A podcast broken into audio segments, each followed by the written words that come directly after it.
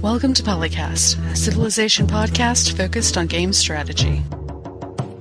Canis Albinus. Makalua. The Man Team. Mega Bears fan.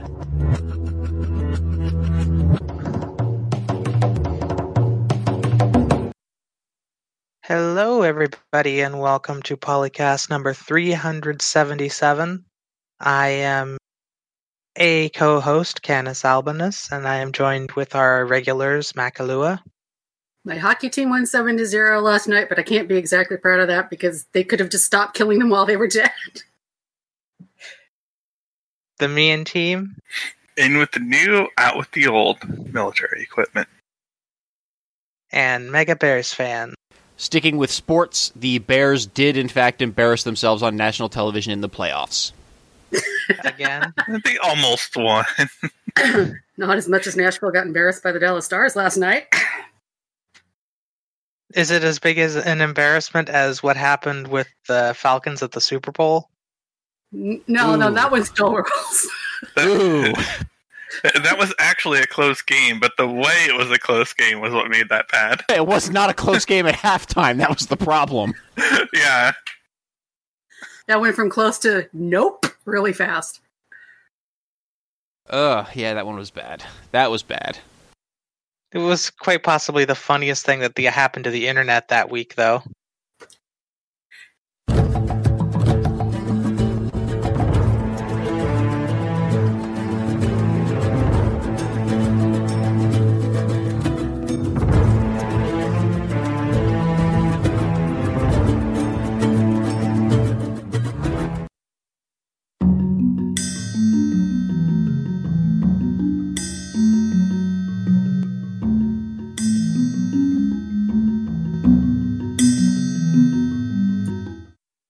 We've got new civilizations.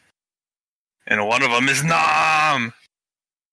so, uh, Vietnam is interesting. It You get good movement through the jungle. You get Stampy in a new form. And you get district limitations, but they're better when you can place them. And also, you get a replacement of the best district in the game, so pretty good. Pretty good. Limitations on district placement seems to be a running theme in this uh, New Frontiers DLC pass. Well, yeah, you're you're on the frontier after all. Eh, that does make sense. Yeah, changing the way that people or players settle their cities and develop them seems to have been a large focus of this particular set of DLC. Yeah, they're trying to shake up our normal. Just plop this here, plop that there. Now you got to think just a little harder. Yeah, get people out of their comfort zones. Yeah. So the specific reading for these events or for these abilities is land specialty districts can only be built on woods, rainforests, or marshes. And they have little icons next to them, which I assume means they get bonuses based on which one of those they're placed on. And they don't remove those features. Buildings within those districts receive extra bonuses. And you can plant woods at medieval fairs. Now, can you build any of the districts on any of the features, or was it like you have to build a campus on rainforest and you have to build a holy site on forest or something like that? That is not don't clear think- to me. Yeah. I don't think we know that yet, but I'm just sitting here thinking about a campus buried deep into rainforest and going, mmm. That's already one so shtick when it comes to campuses. Yeah, but also not taking, uh, with any of the districts, not taking what's underneath them. So you've still got whatever bonus is there, whether that's the little bit of extra production or a little bit of extra food or what have you, which will add up. Yeah, that's true. Yeah. Also, the ability to uh, plant forests is Mhm. uh, interesting. It's a lot earlier. Yeah. It is worth I'm- noting that you cannot rechop the forest and get yield from it again. So uh, anybody who's thinking that, uh, that's currently well, at least that's currently the case with the planting woods feature that's available late in the game. So I'm assuming it's also with Vietnam. The question is when you plant a woods in medieval fairs era, does that mean it becomes an old growth forest by the time conservation rolls around?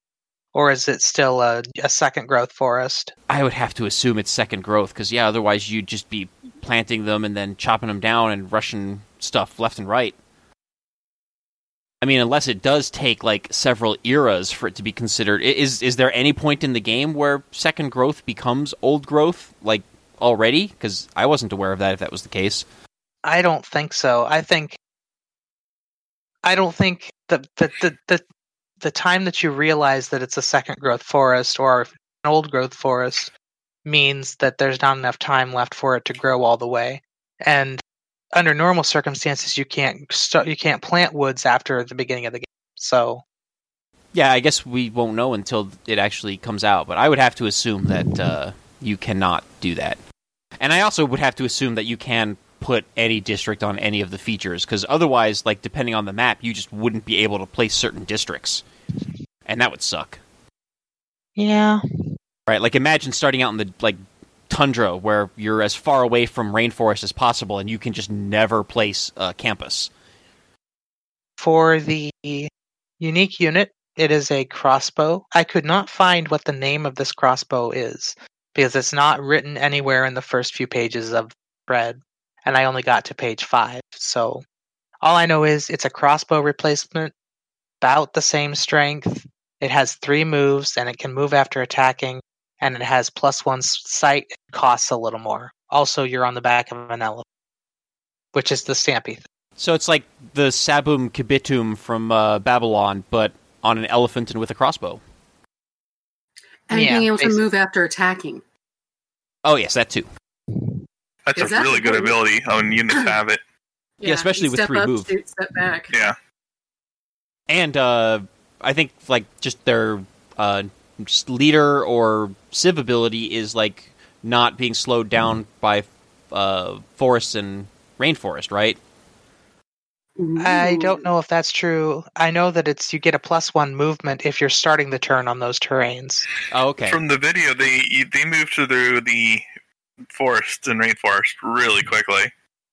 So I would imagine they're not taking penalties in addition to getting the movement speed buffs. yeah. I don't remember If specifically, own- but the the video definitely made it look like there was some kind of movement bonus in uh, forests and and woods. If you own the territory, the bonus is doubled. Also, if you are in rainforest, woods, and marsh, you get a plus five um, combat strength, So if which is also doublish, doubled in own territory. So if the elephant crossbow starts in Vietnamese territory on uh, woods tiles, it has five movement. Yes, That is a very fast elephant. That's going to be a hell of a surprise attack, too. Yeah. Get out of the add way. a great, add a great general to that, and it's plus six, and it's a six movement. Oh yeah, true. I don't have any units near your borders. Oops, wait, my units are, are in your borders. Uh-huh. Shoot, they're at your capital. Oops. Oops, where'd your capital go? And I assume it's uh, still range two on its attack. I think so. Yes. yeah, because it's already powerful enough without giving it more range. Well, I was Gets an thinking extra sight though. I was thinking since it can move faster, maybe they made it a range one, so you move in, attack at range one, and then move out. That might have been a better idea for a balance, but who cares about balance? Hey, gotta sell these things somehow. Sometimes it's just fun to have fun. The leader is who is the leader this time? We haven't mentioned her name yet. Oh, I forget her name. Somebody's linked it as Lady Trio. Trio. I'm not sure how to pronounce Vietnamese. Uh, I talking. I can usually get languages, but Vietnamese is further beyond my capability. Yeah, uh, not named quoted it that she's from the Three Kingdoms period. So it was talking about some other stuff in there, but that's where she's from. But there was something about the storm part of it that was in there that there was a battle where similar to the one I think that was with Japan where their fleet got smashed, except this case it was something to do with a war in Vietnam. Uh, it was a Chinese fleet that got smashed, I think, that was trying to attack Vietnam. Oh, we'll talk about the Chinese in just a minute. A unique unit, I finally found it. Voi Chiến. And then the unique district, which we were talking about earlier, the Thành.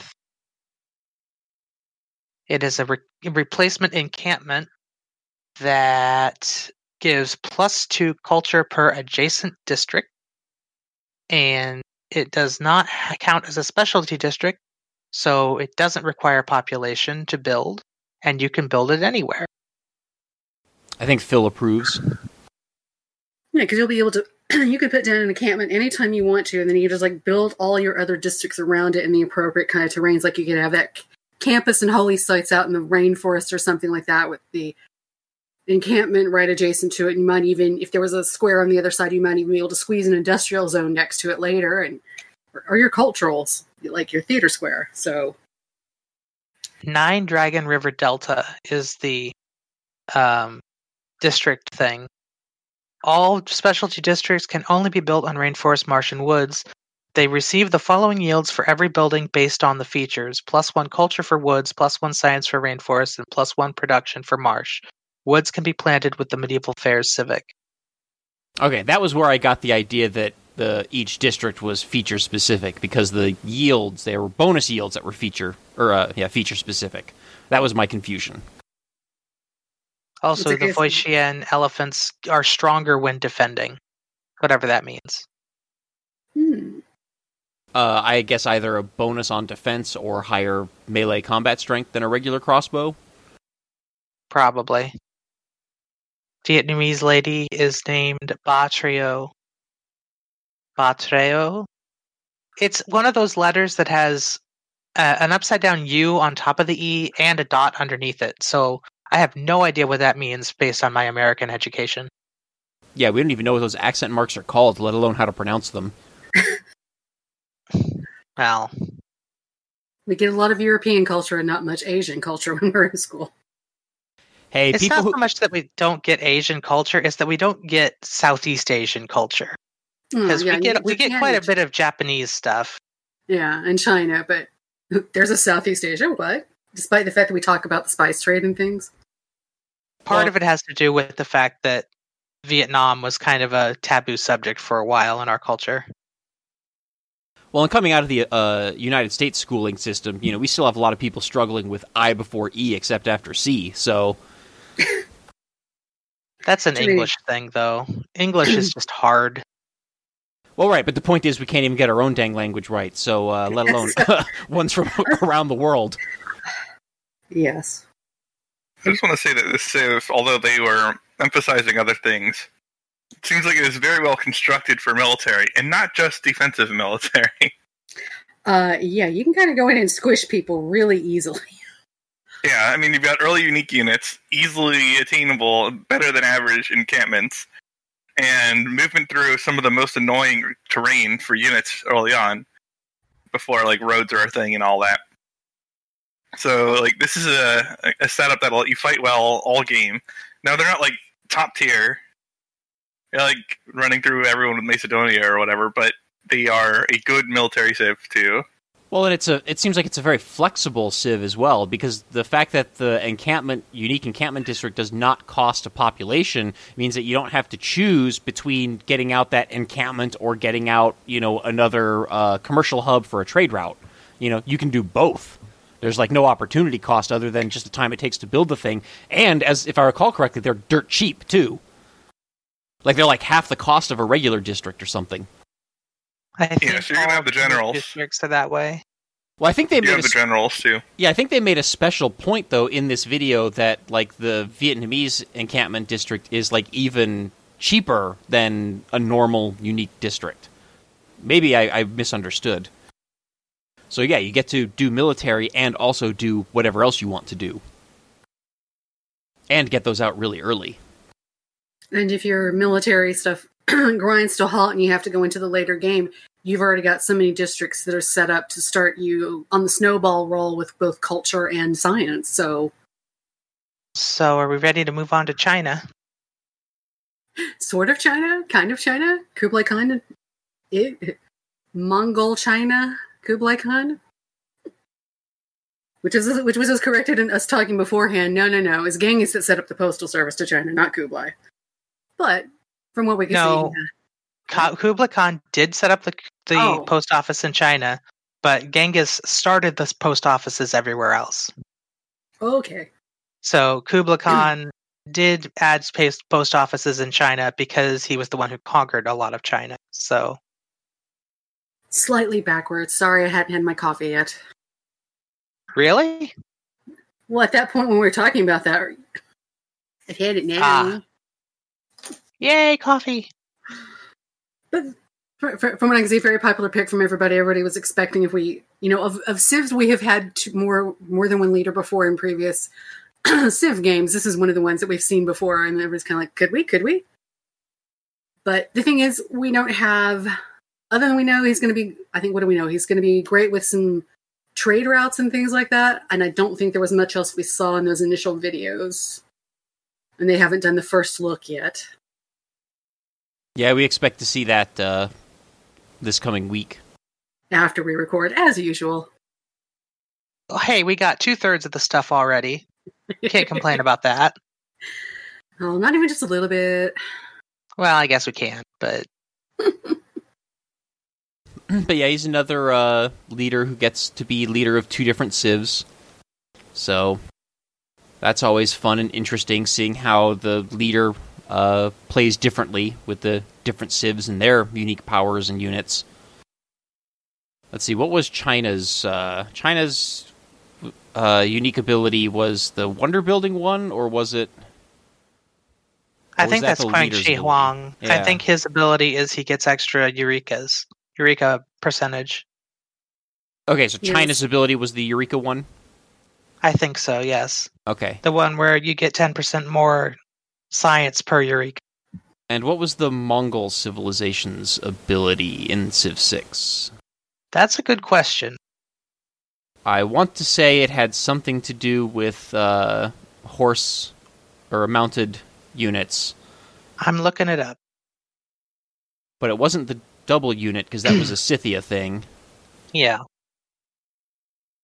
Civ ability or two. Send a trading route immediate. Send a trade route. Sending a trade route immediately upon creating a trading immediately creates a trading post in the destination city instead of when the trade route is completed. Gain an extra level of diplomatic visibility with civilizations that have a Mongolian trading post. Plus six combat units for every for all units for each level of diplomatic visibility Mongolia has over the other civilization instead of the usual plus three. Okay, so And- Mongolia already had the trade route bonus, so I guess Kublai is going to make it uh, better. Yeah, because it's quoted from the I think from the video is trade route Eureka and inspiration boost. So instead of I, I guess instead of getting the trading post, we're going to get where we're going to get the Eurekas. I, I'm Well, it sounds like it would be in addition to getting the trading post because that's a Okay. Mongolian ability. Thing. So then Kublai's leader ability would stack on top of that. Or maybe Yeah. what they meant was you get a, the trade route bonus from Mongolia, you get a Eureka bonus from China, and then you maybe get an inspiration bonus from Kublai Khan. So maybe he's a culture oriented leader. Hmm. find out Tuesday how much of this we're wrong about. Yeah, we're all just pulling stuff out of our butts here. We have no clue. It'd be a little odd to emphasize culture with Kublai Khan. oh, Zandenho in here in that's the thread Top thing. Was speculating that the bonus is it gets a free Eureka or inspiration when sending a trade route to each civilization for the first time. Possibly, but there's only so many civs in a game. I also wonder if it's could be per city. That would be a little too much, though, wouldn't it? That'd be crazy. If it was per city, it would be ridiculously Yeah, ridiculously that would be a little out of whack. Or it could be like each time you complete a uh, uh, what is it, the trade post uh, thing. Hmm. In which Yeah, case, like- that would work really well with playing him as the Mongolian leader because you'd get those faster. Yeah, that's that. This direction people are going. I think it's the first time in the Civ, and maybe it's when you not when you do the route initially, but when you get that trading post, and whether you have to wait with Kublai, whether you have to wait until that's completed, like you've completed the entire trade route first. It's also pointed out from a screenshot they were getting extra faith even though they didn't have a holy site anywhere. Hmm. That could come from trade routes too. Yeah, Or or Valkyrie. from yeah or from the wasn't there a pantheon that gives faith per uh pastures Uh, I remember Um, there being one that gave culture for pastures, unless they buffed Okay. it to also give faith. I remember uh, sometime last year they did do uh, uh, rebalancing for a lot of pantheons, including I think adding faith to some that had previously only given other yields. So maybe the pasture one now is culture and faith. It's been a while doubt since I've used it. both. It's hard to be sure, though. I kind of find it hilarious that China has a second leader that's actually the conqueror of China rather than one of the Chinese leaders. Hey, it is kind of funny. Wonder how that's going to sell in China. I mean, I really don't care, but I don't know. It seems like an odd choice if you're trying to go for the Chinese market. Then again, maybe they don't consider him to be a conqueror. I don't know. Well, I mean, but that's true. Like, you can argue that Julius Caesar, being the leader of Rome, is a conqueror of Rome. So, eh. I mean, it is a Good. different thing, but But he was Roman, though, to start with. yeah, true. That was a civil war as opposed to a conquering power from somebody else. true. I think hasn't It's uh, more like it's more like Alexander being the leader of Greece is kind of weird because he conquered Greece. Yeah, and I I feel like India's also had leaders like that in past civilization games, where it was actually like a Muslim conqueror of India or something like that, and not actually an Indian. I could be wrong about that, though, misremembering. No, there's never been a Muslim conqueror of India to my knowledge. Or maybe it was just a leader who converted. They had Ashoka, that's sort of like that, Yeah. but That's probably who I'm thinking of then, and just getting the history wrong. this is why we need Mughals, by the way. Because then, the, Isn't EU four? Because then there would not be a Mughal ruler leading India. He could properly lead the Mughals. Oh yeah, that's what I was thinking of. Yeah. But uh, Civ has never put a Mughal leader in India, to my knowledge. Oh, I thought they did at one point. No, they had the Mughal fort as like a unique Building. building, but into five, but which again is a little awkward. Hmm. But you can at least like say, okay, well, I mean, it, it is Gandhi leading it. The Mughal forts are probably still there? Question mark. but it's a little odd for Gandhi to be building Mughal forts. Whatever. We don't play this game for historical accuracy. That yeah, is the but you don't like. That's like the USA having like Native American stuff. It like, come on now. we're not going for historical accuracy. We're like, we're going for like a nod to the actual civilizations which have the stuff. What, you mean Teddy Roosevelt can't build totem poles for a cultural thing?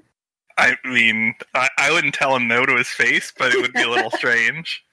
That's right. The man did survive getting shot and then finished a speech before going to the hospital. Yeah. All right, so yes, so in addition to getting new leader for China, we are also getting a new game mode, which is a return, but in a different way, of the uh, corporations uh, game mode. So um, the way I understood that this works is you build like special improvements over certain luxury resources, and then you get like extra bonuses from them, or you convert them into some kind of manufactured good that you can then sell or trade. Something like that. Am I getting that right? Yeah, it looks like it The was way- almost almost a workshop type of place, like a specialty workshop, like only for refining sugar workshop or something like that. And then once you got a monopoly, Yeah, and the big point was that you actually get like additive bonuses for having more of a specific luxury instead of just getting two, so you have one for you and one to sell.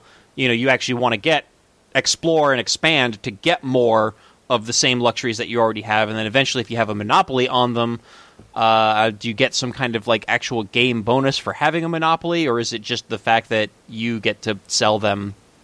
I don't know. You get bonuses for it, yeah. So let's see if we can if we can figure out based on this collection of screenshots and thread, figure out how this is put together. So you get two if you have two of one resource, you can build an industry improvement on top of, which is a builder. And this gives a specific yield based on what the actual thing is. So for diamond industry, it looks like plus 25% gold in the host city. And later on, you can build the corporation improvement with a great merchant, which lets you name your corporation.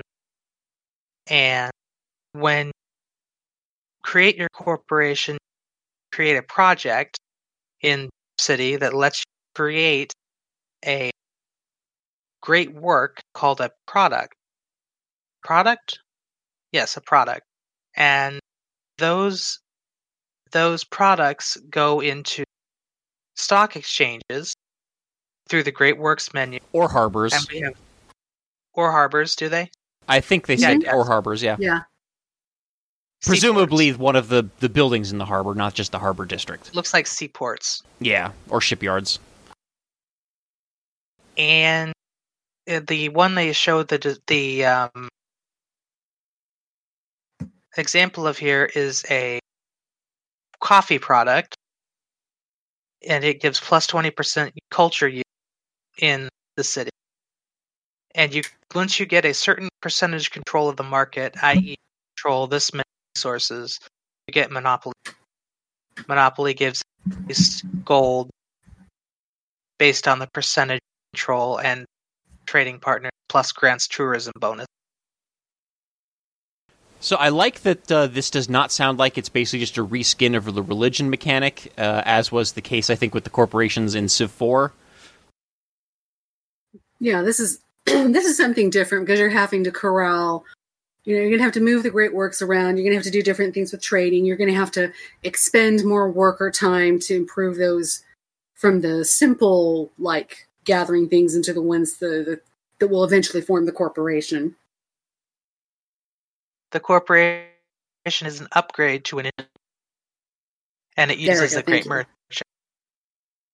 So we will also have other uses for the great merchant than sitting there and just getting more trade routes or getting an extra envoy or whatever bonuses. Yeah, some of those merchants are really good, though. It's going to be tough to decide whether you want to use their regular power or Yeah. build a corporation with them. Like, I would have to assume that having a corporation is probably going to be better than increasing my trade route capacity, but it's still like, oh man, improving my trade route capacity is going to is still also a really good thing. Like, Yeah. Tough decisions. Uh, that's the theme of all the stuff in the Frontier Pass, basically. Yeah. Well, there's some other stuff that was added. We get the preserve building, which hmm. is added in the DLC. It's a unique tile imp- or a tile improvement that is unlocked. At Wait, was it was it an improvement or a district? It's a I never district. I was District, yeah, I was under the impression it was a district because you can actually build buildings on it. I sometimes get tile improvement and district used when I'm talking. to Okay, myself. fair enough. It grants three housing based on appeal, culture bombs neutral tiles, and has plus one ad- appeal adjacent. Can cannot be built next to the city center. You get to build two buildings in it. There's the Grove, which is plus one food and plus one faith per adjacent unimproved charm charming tiles, plus two food, plus two faith, plus two culture for adjacent unimproved breathtaking tiles. And then you get the Sanctuary, which is unlocked at Conservation, plus one science and plus one gold added to the Grove's benefits for charming tiles, and plus two science, plus two gold, plus two re, uh, production to adjacent unimproved breathtaking tiles. So basically, it, to me, it looks like it's a completely useless thing because why would you want to improve tiles? Well, I, I guess it's good early in the game before you've had the opportunity to improve those tiles. Or if you're expanding out and you're going into undeveloped country things and you you know you're not going to have time to fully improve those like you might do your core cities or something. Like if you're playing a Terra map and you went to the new world. Yes, I wonder how it im- it- in interacts with national park thing. Yeah, you'd think there would be a strong interaction there. I use the national parks a lot for land that I don't do anything with because they give a lot of tourism bonus and culture is kind of my most preferred victory type because it means I don't have to do all the unit microman. Yeah. Well, and it, it sounds like the uh, the sanctuary or the preserve, like you would put in the same places that you would have put a national park previously, because you want it to be surrounded by you know charming and breathtaking tiles. So, uh, but then the the downside is building that in that place would eventually block you from building a national park there uh, which you know may be something that you would rather have at that spot, especially if, like you said, you're going for the tourism victory. And I'm surprised that the uh, you, in all the yields that you mentioned, I didn't hear you say that the uh, preserve generates any tourism. Like you'd think that's one of the things it would do late game. It provides a plus one appeal adjacent guess, which is the closest it gets. Yeah, and I, I guess there's stuff later that uh, converts culture to tourism, so I, I guess it would eventually get some from that as well. But Or it creates tourism from appeal, I think. Yeah, Is that a thing you can do? I think it's a thing. So yeah, it seems like a weird thing. I'm not quite sure where what the use for it would be other than it basically being like an early game national park. And it would be Civ specific. I guess the uh, Maori are really going to like it. Mm. I guess it- it could be good if you have beautiful tiles. Like it's probably good for Australia. Yeah, Australia and Maori would Yeah. definitely be two examples of civs that would like this district. But it's a district though, which means it has a population cost. Well, but is it a specialty district? Is it one of the dis- is it considered like an engineering district that doesn't have the population cost like the aqueduct and the dam and the canal? Good question. Does not say. I would have to assume that it does not cost a population because, like, I mean, like just thinking about it, and maybe this is, of course, the wrong way to think about it. We might talk about this more in, in the next topic, but uh, you don't have people living in a nature preserve typically. So why would it require population to build? You know. Good point. But like I said, that could be just a totally wrong way of thinking about it. I think it's an okay thing way of thinking about it. Who put realism in my Civ game? Dang it! I'm trying. I have been trying to find that quote from a long time ago. It was on Polycast. I want to say in the first season, where somebody said that Civilization is really good at being a good game, but it is really terrible at being a history game because everything is basically ripped apart and shoved together in a way that makes no sense historically. Yeah, I mean, you're talking about you know random collections of civilizations and leaders on procedurally generated maps. I mean, what the heck do you expect? I once saw Civ referred to as a Whiggish view of history because all because progress is inevitable. Yep. Well, and even just the scaling. I mean, like even on a you you play a real Earth map, you know, as even a, a country like Russia or America or Canada that has all this land area, you're still building like five cities, you know, in the entire uh, space. So Yeah. it has, Civ, was never meant to be a historic s- simulation. You know, it always had the the educational element of learning about these leaders and cultures and uh, you know military uh, history associated with their units, but not actually necessarily putting them in practice. If you want to do that, you should probably go be playing Paradox's games.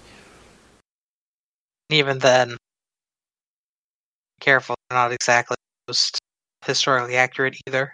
Or uh, or Total War or uh, Old World. Remember that time when uh, Finland invaded the Soviet Union and killed like 20, uh, 200,000 troops by going behind the front line and driving all the way from Moscow to Rostov? Oh man, away right now. Is that the Hearts of Iron? That was something that happened. There's an achievement for defeating the Soviet Union as Finland, which, as you can imagine, is quite a tall order.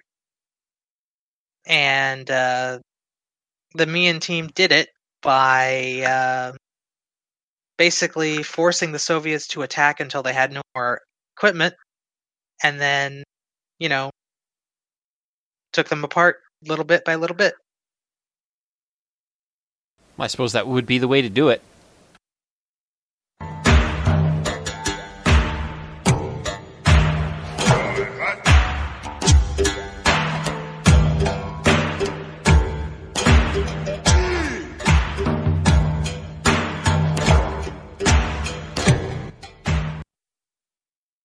In this thread started by Anon Zain Zanen whatever. I can't pronounce that. Anon. X and anemone. That makes more sense, actually. um, we have a thread called "Historical Concepts Translated Translated to Gameplay and Mechanics." What are some gameplay and mechanics that represent history concepts well? Are there any concepts that should be implemented, or if already implemented, should be better? And uh, this thread had some interesting stuff going on. There was a lot of complaint in the early part of the thread about how Eurocentric Civ, to which I say Eurocentric because it's an American game. Sorry. Yeah, But- if Civ had been developed like anywhere over in Asia, it would be Asian centric, and that would be what you would expect. Yeah. Kind of my resistance to revisionist history kind of flares its ugly head in this thread because, you know, we've called it something for hundreds of let's keep calling it that because that's what people but then it kind of devolves into picking on Bethesda because bugs and and then there's some complaint about the barbarian. But the question I wanted to ask was Is there anything in Civ that isn't there that should be, or that is there and should be represented differently. And the biggest one that comes to my mind is pandemics, even though that's I was kind of going to say the same thing because we had that kind of a hot topic right now. But Yeah, yeah, because we had the health in Civ 4, and if you had unhealthy cities, and there were, I think, a couple of plague events in Civ 4 as well. And that's historically, there were things like the Black Plague and other things that riddled through civilizations and really crippled them. Yeah, I always felt like the health mechanic in Civ 4 was kind of a very underdeveloped, underutilized mechanic, though, because it really, a, it didn't really do all that much, because aside from like a couple of random events that you mentioned in the Beyond the Sword expansion, there, it didn't trigger plague events, you know, in vanilla Civ 4 at least. And then, but also, just like, it kind of solved its own problem, because all it did was stop growth, you know? that's what it was designed to do. Yeah, it to was- be a check on growth. Yeah, it was, just a check on growth alongside uh, city happiness, and uh, it didn't really do all that much beyond that, other than you know random events popping up in, like I said, the second expansion. As much as we complained about it at the time, we are lacking something like that here.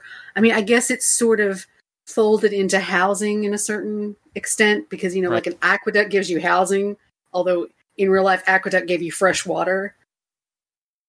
Yeah, the idea is better. that the the fresh water from the aqueduct gives you the fresh water to sustain more people living Yeah. in your your city, thus promoting population growth. So it's just it's it's there, but it's like two levels of abstraction. Yeah.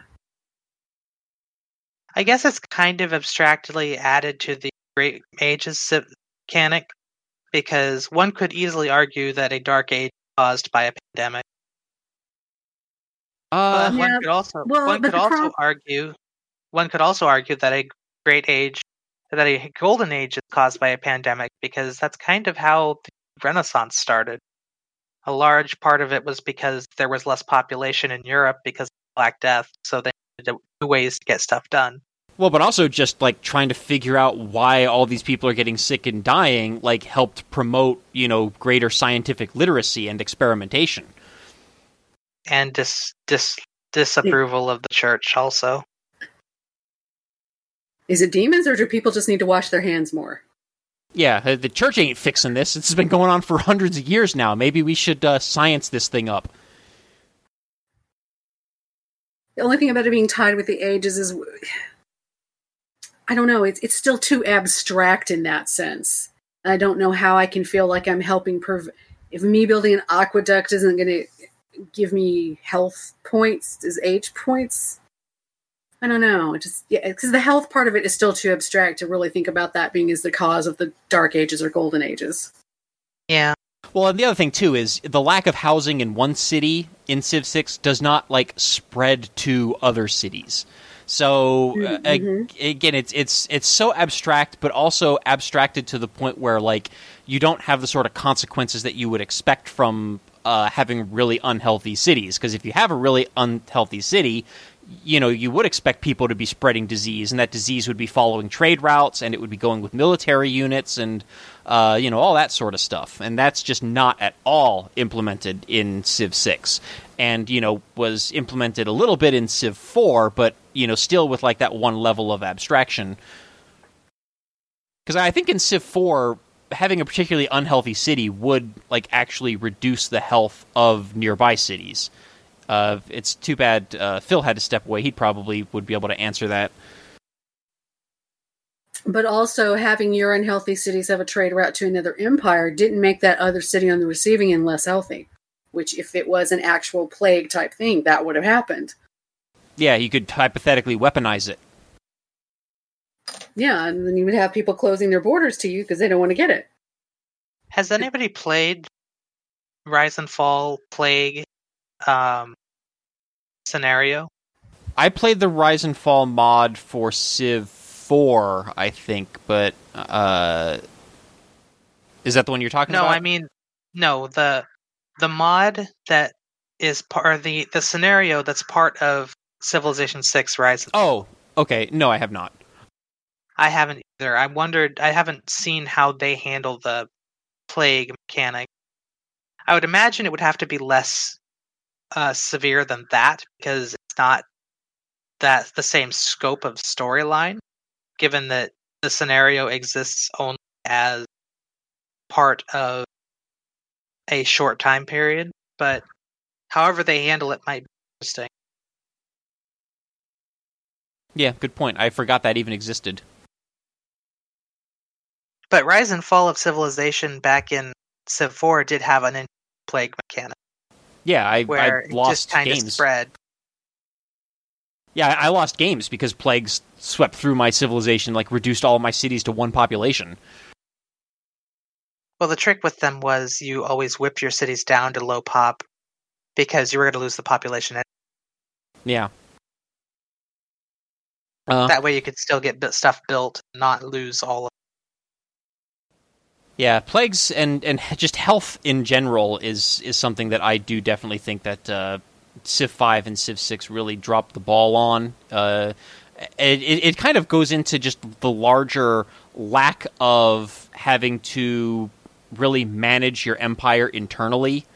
Uh, and Civ Six is a little bit better in that regard than Civ Five was, but yeah, Civ Five had like almost no empire management stuff at all. It was you you build buildings in your cities and then you stop every now and then to pick a social policy and like that was it. Like at least Civ Six has like the policy cards and uh, district placement and stuff like that.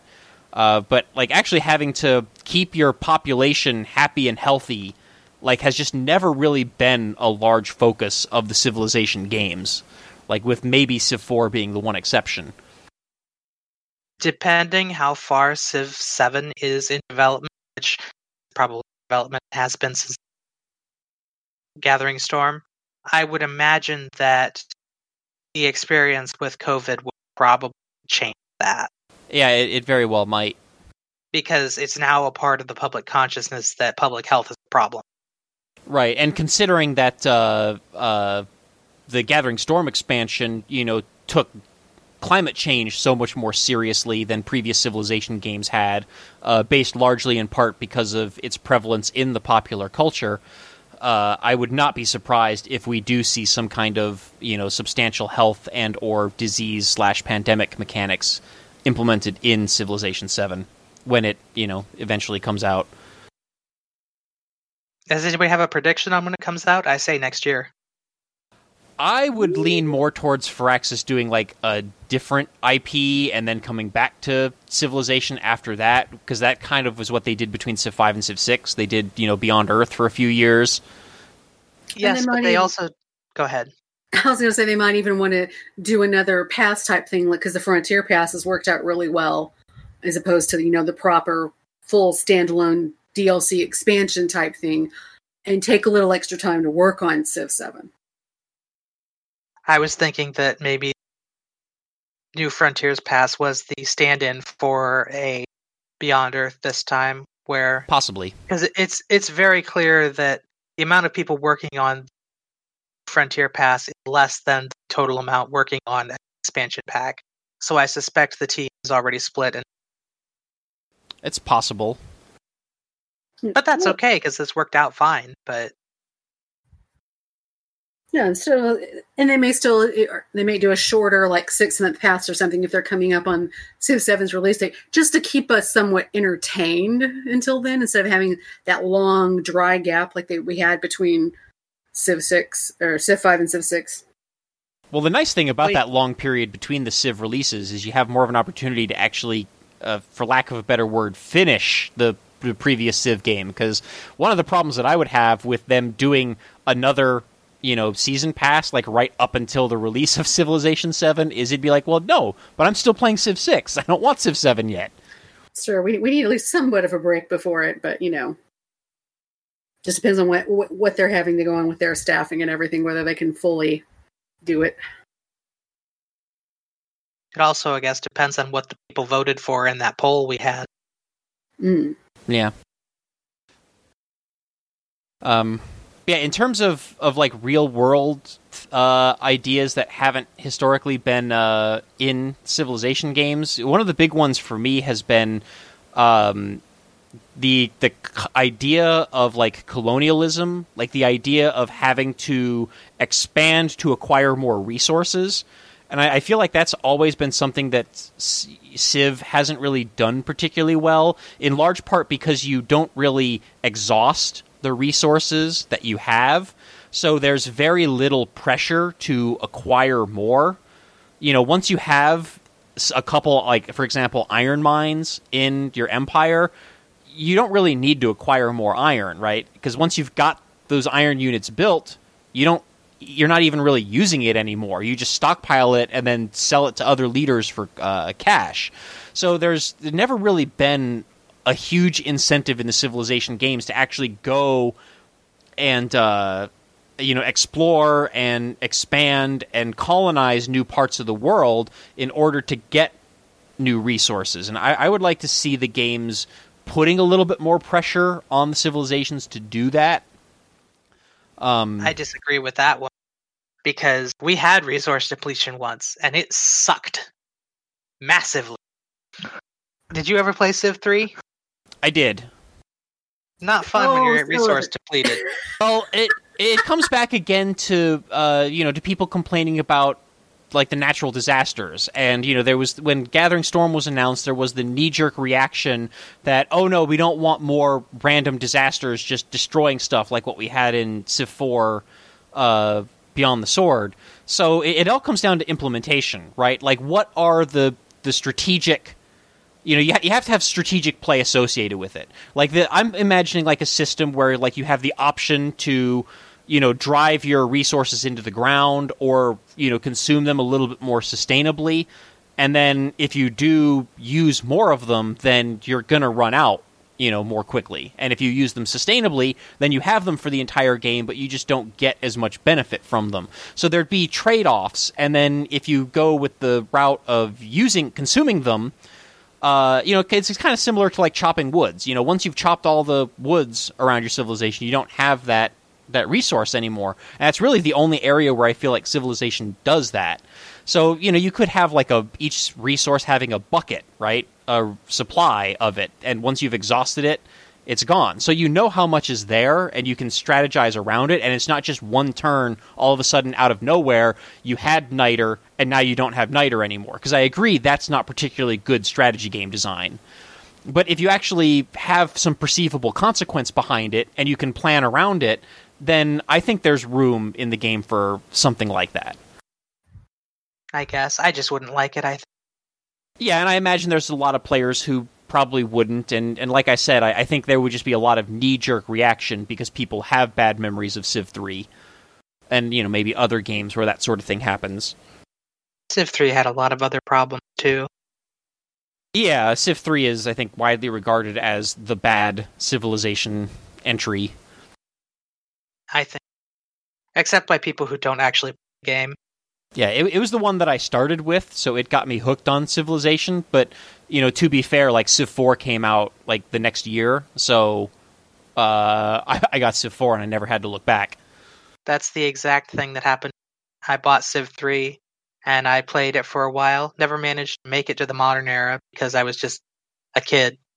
And uh, then Civ 4 came out and I was like, hey, this looks better and it's more fun. Yeah, Instead. And it was. And then I It- lost. I lost my Mhm. first settler game to head top shit space race. That was pretty embarrassing looking back on it. I won an accidental culture victory in my first Civ 4 game. Also embarrassing. How could I win culture? you of all people, what are you doing with a culture, Phil? uh, I, I, I didn't know any better yet. I do have to say though that the uh, the this corporations mechanic in the Civ Six Frontiers Pass does look like it goes a little bit of of the way towards uh, addressing what I had just said, where there actually is a gameplay incentive to acquire more of even the same resources. So Hmm. you know it, it does give you that. Uh, that slight pressure, and it does it through you know positive reinforcement as opposed to the negative reinforcement of you know consuming the stuff you already have. Positive reinforcement is better. But another thing that is one thing that is a historical concept that is not put in the and is probably better not is like population migration. Because Population what? work- Uh, you broke up a little bit. migration.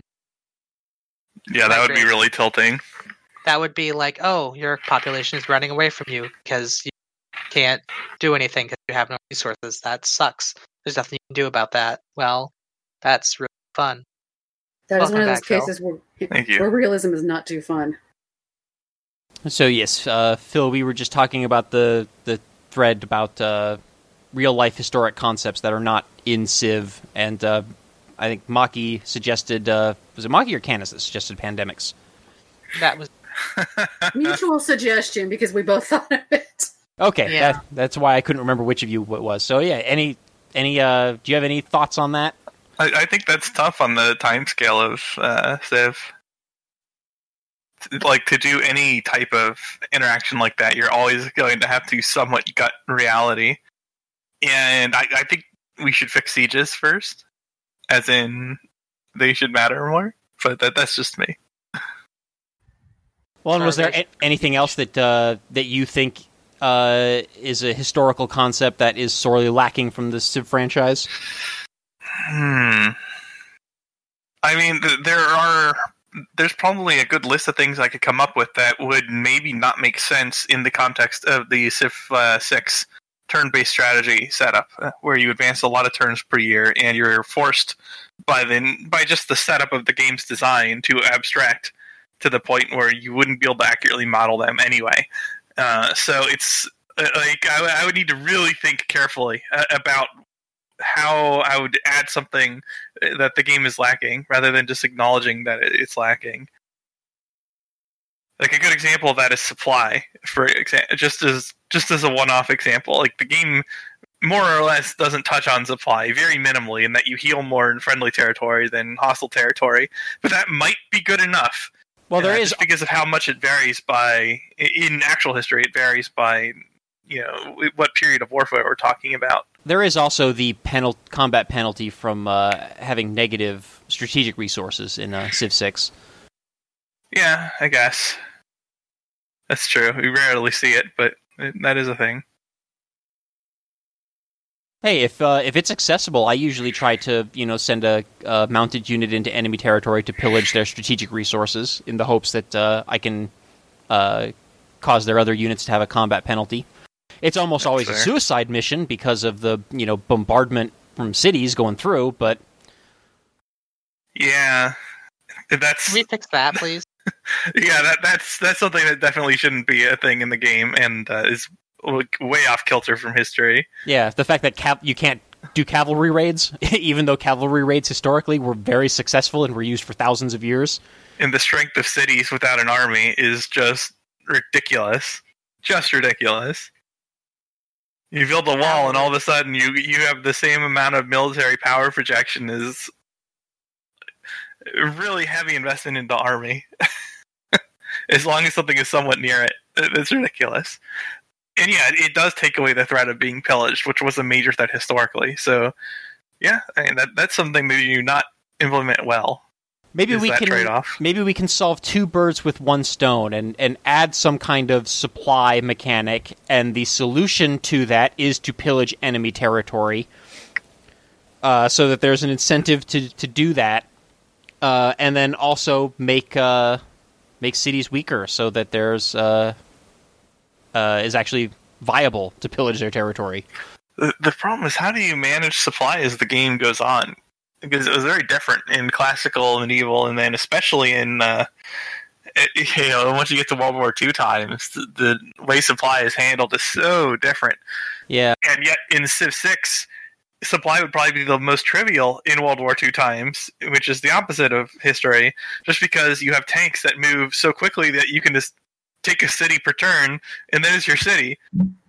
Well, just just taking Civ Six mechanics, like I have this uh, this idea, you know, and I, I'm just uh, spitballing here, but maybe you attach a trade route to a general, and then the trade route moves back and forth between your territory with the general, and then is therefore open to being pillaged or plundered by the enemy. But and not having that trade route there or either having the trade route provides you a bonus for having supply, or not having it provides you a penalty for not having supply, or possibly both. Hmm. And then you have something that's that you don't have to micromanage, right? Because you just attach it to the general, uh, and You'd have to be able to attach it to any unit, I think. maybe, But, I, like, or you might have to, switch it often. or you would have to change the way that generals work so that generals are easier to come by and not monopolized by a single civilization, so that only that civilization ha- ever has supply. Um, Yeah. Well, you like if you don't attach the supply route to, some, to something, then you just can't move your army out of your borders. Like, yeah, you'd have to have some mechanic for supplying troops outside your borders that don't have a general. Yeah, and Civ Six currently has uh, it has the supply convoy unit that's available late in the game, uh, which is an upgrade to uh, what the heck is the earlier version, the medic. And is there something earlier than the medic? I don't think so. So you could do something like that where those units are more important to a successful army. Like a supply train. Yeah. And maybe, like I said, it, it's maybe instead of it being one of your trade units, maybe it actually is specifically a military convoy unit, but it functions similarly to a trade unit in that it moves back and forth between your army and your cities, and is therefore open to being plundered by uh, the enemy. I mean, it could work. It, it's just one of those things that it feels like you can go too far into the weeds of tactics with a particular mechanical consideration. Yeah. And I also don't think that something like that works particularly well unless you do start changing the scale of the map so that there's more distance between cities and more open terrain. Yeah. uh, especially if cities are you know blocking movement and doing zone of control and having bombardment. Uh, again, it's just so impractical to send even a cavalry unit in behind enemy lines to do something like plunder a trade route, even if it is there for the taking, because it's just so easily defended. But then you don't want to go the complete opposite direction where you have to like leave a defending unit on every single tile that the caravan's going to cross over because you don't because it's too easy to get pillaged. Yeah, and uh, you would also have to have some way of tracing their route, because otherwise the the game's automatic path of supply could be really stupid in some cases. Like pathing through stuff that isn't your civilization, which would make no sense, or pathing through really rough terrain that would be difficult to move into to protect it, which again wouldn't make sense because how are supplies getting through that Uh, Yeah, at the very least, it should follow roads. yeah, ideally, but uh, like this is the kind of thing that's difficult to get the game to do right unless you just let the player control it. But now you have another uh, another point of inputs per turn that can go sour, Right. and you'd have to update it all the time. Yeah, and ideally, we don't want even more micromanagement with our armies. That is mm. probably why some of the stuff we've talked about earlier was at more abstracted in Civ 6 and Civ 5 because ma- managing the health was more micromanagement in Civ 4.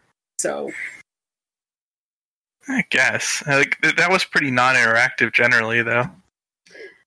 Yeah, I mean, it was basically build an aqueduct when it's available, and then build a hospital when it's available, and that's it. It didn't Yeah. go Or just much trade beyond that, resources. which we're doing in What's Civ Six input? anyway. make sure you have diverse resources, that kind of thing, but still, Yeah, just expand more. just expand more. Yeah, which again Sure, goes into the the uh, idea that I talked about, which is you know giving the the player more reason to have to expand and acquire new uh, new resources and materials. I, I think Civ Six is at a decent place when it comes to uh, attractiveness to expand. It is in that it does not outright punish you for doing so, as Civ Well, Five and did. it's it's strictly better. Like you get more stuff when you do it. Right. Uh, But not in the- and there are there are some like modest challenges with that as well. and it's not in like the it's super. probably Yeah, it's, it's, attractive. it's not in the super cheesy way that like Civ 5 vanilla was, where like every city generated what was it, two science and two gold in the city center. So you just plopped a city on every tile that could possibly have a city, and then not even worry about building buildings or developing uh, population because it was just free uh, gold and science. Well, there was also like empire-wide modifiers that it were per city that you could get, like in Liberty and such. Right. So, just having a city was pretty valuable initially. But then Civ 6 over or Civ 5 overcorrected, I think, in the opposite direction, where it was all right. I built my fourth city. I am done. Yep, can't go on or you won't have any science, so you lose. Right. No wide for you, only tall. And and even then like even when you're conquering like you had to raise everything because you didn't want to uh annex them and you know the client cities kind of sucked Yeah, so civ 6 is definitely better in that regard yeah. Do not miss Civ Five's ham-fisted way of blocking civilizations from expanding. were there any good ideas in the thread There's a lot of complaining about Europe in the Oh yeah, the, the thread devolves into like Eurocentrism, arguing almost immediately, and that, that's not worth our time. yeah uh, kind of on that topic though one of the things that i've considered in the past is just like different civs from different parts of the world just having their own completely unique tech trees you know tech and civic trees Ugh. That's cool, but that is extremely difficult to implement well and from yeah, a the design standpoint. You have like examples like where uh, what was it the Inca? You know, never invented the wheel, right? They just use pack animals for everything. Like you might as well be asking uh, Advance to like do a one-handed handstand and then do push-ups while upside down. Like Well, again, it's something that other games have done, but it's you know they're always games that are on different scales. Like you go to the Paradox yeah, there's like is- three to five of them or something. yeah, Not- yeah. You go to like what, Crusader Kings three, and you have like unique uh, texts or whatever for each culture. Each religion has its own little upgrade tree. Yeah, I mean, I guess if you don't change the tech tree that much between civs, like you have a lot of common al- common things, then you could pull that off a little bit more feasibly. Yeah, I'm not saying that like every single tech on the tree has to be unique for each civilization, but you know, like ha- having them in different orders, you know, or having a few unique techs that are unique to that civ specifically. Yeah, yeah, that could work. And it would probably be really easy if you just if if you did have like unique techs in a Civ's tech tree, but they're all like leaf techs, right? So they're not really even prerequisites for anything. I mean, that would probably not be hard at all. Like it'd basically just be like you stick the unique unit or whatever on a unique tech, you know, hopefully along with some other bonuses that uh, tie into Yeah, but now now that's a nerf to that unit because you need to research an extra attack unless it's like freaking amazing. Yeah, maybe. But you know, I'm just, again, just we're just spitballing ideas here. Like I like the idea of just a straight up different progression, Eh, but it would be I, I, that. I, feel like that would be infeasible to implement in a game eh, of with so many different civilizations. But Yeah, which is why I suggest it suggested is a cool idea. Which is why I suggested that it being more like a, a regional thing. Like, so it's not necessarily every civilization has unique tech tree, but civs from different parts of the world would have, you know, their own, you know, kind of cultural variations. And that way, not every civ in the game is following that Eurocentric, you know, tech progression, uh, you know, through the same eras and all that. And then your unit has 20 less strength and you get stomped. Because your next unlock is later by too much. Lol. Yeah, I mean, you'd have to move around like units and stuff like that and rebalance units so that this different civs are competitive with each other. You know, like you wouldn't want like China being able to develop gunpowder in the classical era or something like that, and suddenly having musketmen two eras before everyone else just cause. But you know, you can have a that unlock like their you know like a uh, you know siege unit or whatever or, or something that is uh, scaled to the that time period of the game.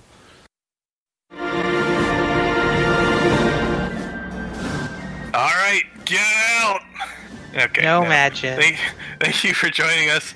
Polycast episode 377 on the VN team, and as usual, is joined by fellow co-hosts Canis Alvinus, Someday I'll get over this. Makalua, Someday I'll leave List Dead Airing before Q's. and Mega Bears fan. All right, now to dive into my backlog of video games. I recommend Greedfall. I recommend even keep up with what I'm Soon doing now.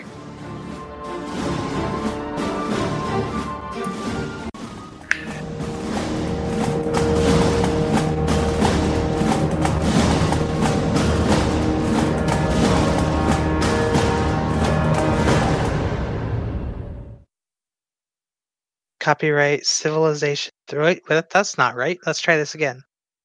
Sound clips from Civilization 4, 3, 5, Beyond Earth, and 6. Copyright Take Two Interactive. Copyright the Polycast at thepolycast.net.